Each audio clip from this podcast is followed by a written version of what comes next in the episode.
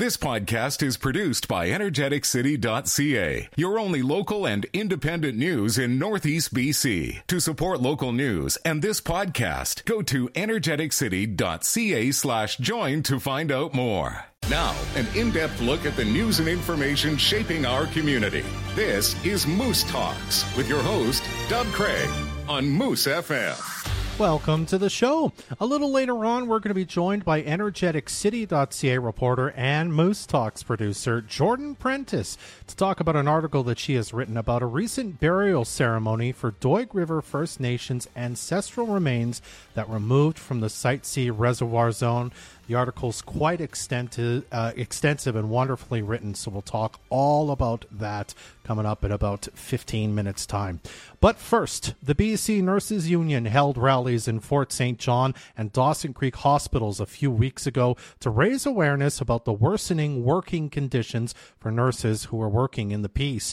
To talk a bit more about the situation, I sat down with BC Nurses Union Northeast Regional Council member Danette Thomsen yesterday. Here's that conversation. Danette, thank you so much for making time for Moose Talks today. Thank you for having me today. So, why don't you tell us a bit about um, these kind of rallies that were held at uh, in Fort St. John and Dawson Creek recently? What was the main kind of reasons why these these rallies were held and why the union was was holding them? Yeah, uh, we we just wanted to bring some attention to what's really going on um, in the the north. I think that the south tends to get a lot of attention, but you know we're going on diversion often, um, and they're diverting to another understaffed hospital because that's all we have in the north, and so it is really morally distressing on our membership. So we wanted to bring some attention to the understaffing and also to the overcrowding that's happening in hospitals across the region. Um, you know, patients being held in ERs because there's no beds in the wards, patients being held in hallways that um, for for days on end. So so it's just time that, and we need um, our our residents to just reach out to Northern Health and uh, you know the people that can make the changes and the decisions to make sure they're connecting with them. Mm-hmm. I mean, this is this is kind of an ongoing thing we hear about Northern Health, and honestly, kind of at BC, kind of in general. Uh, and and I thought we we'll talk more about kind of BC wide in a minute and how this all relates together. But mm-hmm. um, you talk about kind of overstaffed or overworked, understaffed sort of things. What sort of things are you hearing from your membership in the north, and even you know specifically in Fort St. John and Dawson Creek about some of the challenges they're facing both with their work and and also when they seem to speak up about the situation and ask for you know improvements to what's going on yeah, I actually have a quote here from a nurse that says, I have come to realize that those leaders who do have the power to make necessary policy changes are so far removed from the front line and the bedside. Um, our advocacy efforts are then just being ignored. So nurses say that if if they are speaking out and, and they're speaking out about the safety of their patients, which is their responsibility to do, but they're being then labeled as resistant to change, they're being told that they're disrespectful or that they're troublemakers. Now, I, I mean, I don't know if you want to sort of, you know, philosophize about this, but why do you think that's happening? Because as I understand, at least some of the leadership in Northern Health have been you know nurses previously have worked kind of closer to the front lines at least previously kind of in their careers um, you know in healthcare and whatnot. What do you think happens and why do they you know get elevated to positions where they can maybe help make things better? And then for some reason that doesn't get through to them that the situation is as dire as it is yeah, I think when you're not working in it, it's really hard to understand um, exactly what's going on. And I think years ago, patient care was so different. You would stay in a hospital for two weeks if you had a baby. Um, now, you're lucky if you're overnight. So, so the acuity of the patients is, is much larger. Um, they have they're much sicker by the time they're coming in to get a hospital bed. So I think that's actually changed. And I think that you know we have some good managers. I don't want to diss them, um, but they're frustrated too. I mean, uh, everybody's frustrated. But if uh, if we don't retain the nurses we have, and if we don't actually listen to what they're asking for, they're not going to stay. And we can recruit all the nurses we want. We're never going to, it's, a, it's a revolving door. So I've changed what I ask for to retention and recruitment because, you know, everybody says recruitment and retention. It's, it's reversed. If we, we need to really focus on retaining the nurses we have, listening to the things they have to say and uh, what their needs are to be able to deliver the quality care that people need. Now, I wonder, uh, Danette, if you uh, can offer any insight in sort of what you're hearing, you know, even from other union members, from other reps such as yourself who work in other parts of the province. I mean, this seems to be, you know, a problem across BC is retaining people, keeping, you know, staffs, uh, hospitals fully staffed and whatnot. Yes. What, what are you hearing in sort of the sort of systemic challenges that healthcare is facing in BC? Is it similar to what we're seeing? Yeah, it, it is. I think the difference in the north is we don't have the other facilities to rely on. So if if Langley, for instance, is over capacity, they can you know uh, divert to Surrey or or uh, a hospital across the river. That's so different for us in the north. We're we're diverting to just another facility that um, is overcrowded that already doesn't have enough staff. So, um, so we're actually just compounding the problem in another facility. So I think that's the difference for the north is that we don't, and we don't have the support people that the hospitals down here have. Um, and by that I mean lab and things like that. Like our nurses in Fort St. John ER say they don't have lab 24 7. And so they're waiting and it's increasing waiting times for patients who then are frustrated because you know they're they're having to call people in at night so um, i think those are those are solutions that we need to look at if if we can't find more nurses right now what are we doing to support patient care and to support the nurses trying to deliver that care now, you mentioned sort of the frustration that you can even sort of empathize with some of the managers of Northern Health feeling, right? And of course, the frustration that frontline workers, nurses are feeling.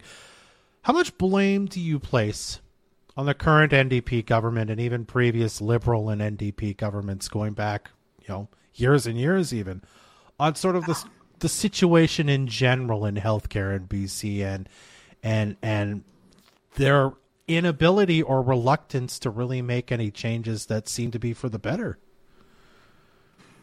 Yeah, obviously this was um, didn't happen overnight, and it's been years of building. And the union's been warning the government, both government, you know, when the Liberals and uh, the NDP, that these times were coming, and um, it did fall on deaf ears. But you know, Warren, right now, I don't even want to play the blame game. We are where we are.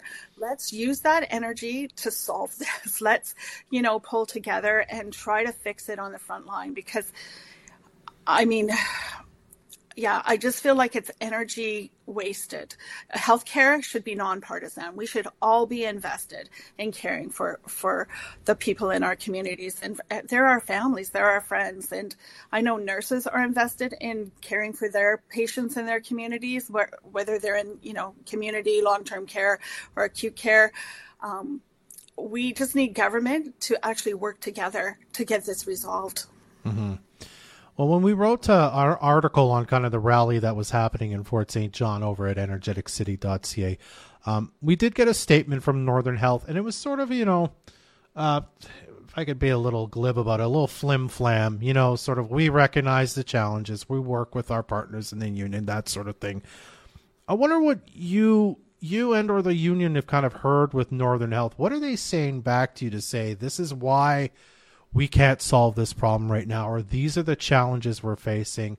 Are they saying things like that? That some of these these things that that the union and nurses are hoping will get better are just unfixable problems. Is is that something they say, or is it sort of we're going to work on it and it just never really happens? Well, yesterday we were in meetings um, over some of this, and they did say they're trying to be more proactive, looking at things ahead of time. Really, the use of agency nurses is huge. And don't get me wrong, I am grateful that we have those nurses coming in to assist and to mm-hmm. provide care. But if we actually invested that money into nursing, and even nursing seats to so so our own kids from BC could get into the program without coming from for an eighty thousand dollar debt load coming out. I mean, I just think we have money better spent there. Um, I don't, sometimes I actually, if I'm being truthfully honest, I don't know that they get how hard it is. Like making a decision about who you're going to care for or having somebody that's inappropriate. Well, any patient is inappropriate to be put into a hallway, and there's not enough equipment there. There's not a placement. Fort St. John doesn't have an ICU open again.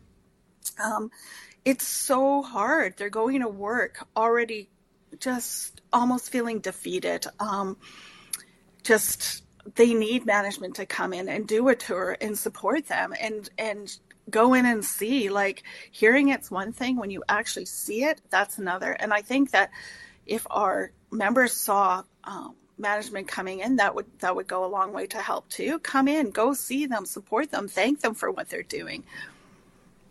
All right and one final question for you danette. Um, and this might be a tough one to answer because again i you know seem kind of locked in this cycle that just keeps getting worse.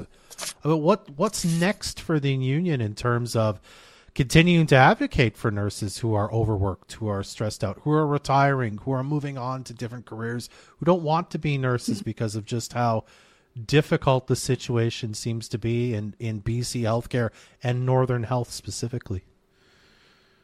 Yeah, um, in our last contract that we just ratified in April, we actually are the first uh, place in Canada to have um, achieved race, patient ratio. So it means there will be a um, maximum number of patients that one nurse will have to take care of. And so I know those that might seem like a unicorn right now, but what it's going to do is it's actually going to show how short people are actually working. And so I think from there, knowing that we can then work together um, with you know we just want to be a part of the solution.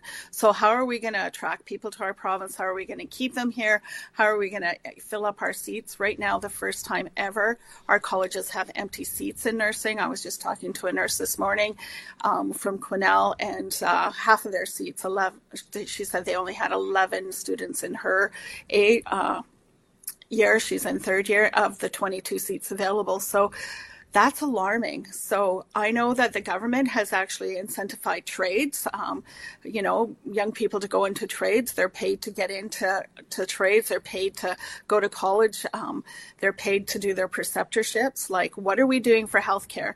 Um, nothing. So other than the HCAP program, which is like um, bringing uh, care aides in, mm-hmm. but we really need to take a look at that for nursing. How are we going to attract young people to this field? Because it's a fantastic career. It really, really is. And there's so much opportunity. But first, we have to solve the issues um, of not having enough of us. And it's a worldwide shortage. And I don't think that, you know, um, yes, there's lots of internationally trained nurses here in Canada that we need to ensure we're bringing to the bedside, but we can't be just, our solution can't be stealing nurses from other countries. It needs to be creating our own here. All right, Danette. Well, I really appreciate you taking a few minutes to uh, tell us all about this and, and share your thoughts. Thank you so much. Thank you. Thanks for having me. That's Danette Thomsen, who joined me yesterday in conversation. Uh, she's with the BC Nurses Union. Uh, we'll be right back at Moose Talks. We're going to be talking with EnergeticCity.ca reporter Jordan Prentice right after this. Welcome back to the show. I am Dub Craig. Now, today I'm very excited to welcome my next guest. Uh, you know her uh, from uh, the community roundups she does on our Moose FM and uh, Fort St. John Today Facebook pages. You know her as the sports reporter mainly over at EnergeticCity.ca and she also happens to be the producer of Moose Talks. I'm very glad to welcome today Jordan Prentice to the show. Jordan, welcome to being a guest on Moose Talks. well, thank you so much for having me today, Doug. I'm very grateful for your time. I'm now, uh, just so everyone knows, running the show and the video cameras at the same time since you're here. So, uh, we're here for a serious reason, of course, because you've got this wonderful article that you've been spending something like the last month on or something, uh, all about a burial ceremony that recently took place. Uh, the Doig River First Nations have moved um, some people who were in the Site C reservoir zone to another place as sort of part of preparing for the fact that the reservoir is going to be filled. Uh, tell us a bit more about the article and some of the things you uh, discuss in it. Oh well, it's it's a it's a long one, but um, it's it's full of information. And and when I when I received the invite to the burial ceremony, I I was honored to to have the opportunity to um, to be present at such an event. Um, so, but I wasn't expecting it to turn into this huge deep dive into into all this stuff surrounding um, uh, dams and reservoirs. Um, so basically, before I get into that, um, some ancestral remains for Doig River First Nation were within the uh, inundation zone for Site C, um, kind of in the Peace Valley area, I believe. Yeah. So and and just to be clear, inundation essentially means where the reservoir is, go- where the water is yes, going to sorry. be, right? Yes, Yeah. where the water is going to be. And um, so BC Hydro funded the ceremony and and paid for this piece of land in this area, um, kind of where the halfway river meets the Peace River. Um, but basically, they exhumed these remains and took them to this area that's called Attachie. And the reason it's called Attachie is because it is Chief Attachie is it's his final resting place. So they wanted they not only wanted the remains to be closer to his final resting place, but um Doi, at Doig River First Nation, they don't believe in cremation, and um, so th- they they want remains to be buried in in the earth, like in their natural state. So Yeah. I I feel like kind of one one Doig River First Nation member said to me they didn't want the remains to drown Yeah. right? So it makes sense.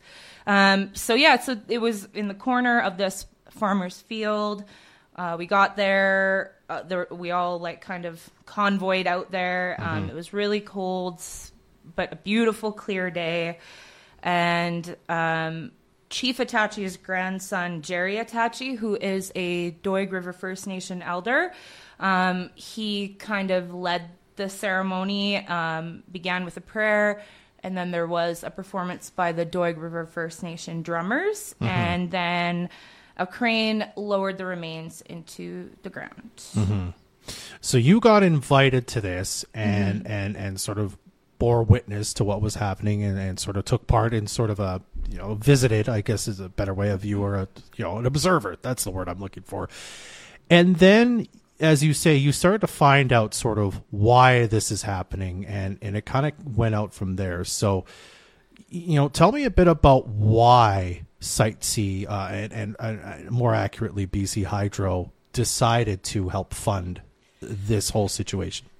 Um, well, if you were to ask uh, Doig River First Nation members, Yeah. they would tell you that. Sorry, I should say Gerry Attachie specifically. After the ceremony, um, I had the opportunity to speak with Gerry for a long time. Like I drove back to town with him, Yeah. and the whole drive, he just told me so many amazing and and amazing things. So sorry. Anyways, um, if you were to ask Gerry, he would tell you that BC Hydro funded the ceremony because they failed to meaningfully engage with the Fort St. John Beaver Band on the Site C project before other First Nations within the area. And for those of you who don't know, the Fort St. John Beaver Band um, is the Blueberry River First Nation and Doig River First Nation. They are the first people of the Peace region. Yeah. And I believe in the 1970s they split from the Fort St. John Beaver Band into the two. First Nations. So So Hydro essentially sees this as sort of an act of reconciliation. Yes. In a way. Yes. Yeah. And I asked BC Hydro three times separately why they didn't engage with those two First Nations first, and they did not provide me with a direct answer Mm-hmm. to that. So, Now, there's more implications that the article kind of goes on to, and that's sort of the how the climate mm-hmm. is going to change around the mm-hmm. reservoir at Site C. I mean, you've got, you know, I've talked to people who say, you know, it's windier here and windier around the Williston Reservoir, which mm-hmm. of course is now like one of the largest lakes in BC. That didn't exist before the Wack Bennett Dam was Yeah. was built, right? yeah, so this is this is where it it really got kind of intense for me in my process. Um, when Gerry was talking to me on the drive back, he said to me, since the Bennett Dam has been built, he remembers when it was built and when it came into operation, the weather has changed. It's got windier. it's less cold, et cetera, et cetera. So that really got me thinking, like, how can I fact check this? Um, so I started looking, I reached out to BC Hydro, was waiting for a very long time for information on that from them. Um, but I, I spoke with Environment Canada and I looked at historical records. And the meteorologist at Environment Canada, she told me um, that obviously if you build a lake, uh, it's going to create a microclimate. So there's inevitably going to be um, impacts on the on the climate surrounding. So that got me looking at the environmental impact statement of sites from site for Site C. Sorry, and um, I do- kind of dove into the the the impacts that Site C is expected to have um, in the area. And uh, yeah, like I said, there's a lot of information. Yeah, there. and I mean, I suppose that's the key, right? Expected. They they won't actually know until the reservoir is filled all the way, and we sort of see what happens, right? Yes, I mean they can. They they had um you know sorry I'm just looking at my notes here. Um, they had these two. They've had programs in place to kind of monitor and predict. Um, you know they have their they actually have their own um, weather stations set up that are not through Environment Canada, I believe. Yeah. Um, to kind of like I said monitor. Um, and yeah, they they have their predictions. Like one prediction that really stood out to me a lot. Um, I'm sure that this is really going to to get some some some people talking, but there's expected to be 118 hours of increased an increase of 118 hours of fog at the Taylor Bridge. annually. Wow. 118 hours. That is crazy to me, right? Yeah, so, it's gonna be even foggier Mm-hmm. around here than it is now. Incredible. yeah. Well, it's it's a wonderful article. It's going to be published later today at Yes. energeticcity.ca, Yes. correct? Yeah, and it's uh, definitely well worth your time to take a read. As I said, it starts with this story about the burial ceremony and sort of moves on past the implications of why that happened, who was involved, and and all these sort of things. It's a great article, Jordan. Thanks for writing it, and thanks for taking a few minutes to uh, talk to us about it today. Yeah, I, I would just like to say that um, I hope those who do take time to read my article learn as much as I did and are able to kind of also gain some perspective on what Doig River First Nation has experienced on their long journey to resolution with BC Hydro as well. Absolutely, Jordan. Thanks so much for this. Yeah, thank you for having me, Deb. You're very welcome. That's Jordan Prentice, the uh, reporter for energeticcity.ca, who's uh, written a wonderful article. Uh, oops, put myself up there. Uh, written a wonderful article that you'll be able to read at energeticcity.ca a little later today. My thanks to our guests, Danette Thomsen and Jordan Prentice, for joining us today. Make sure you stay up to date every morning with local news delivered straight to your inbox. You can sign up for the energeticcity.ca newsletter right now at energeticcity.ca slash newsletters. While there, you can also keep up on local municipal government politics with the Peace Politics newsletter. And there's also a winter events one available as well. Sign up now at energeticcity.ca slash newsletters.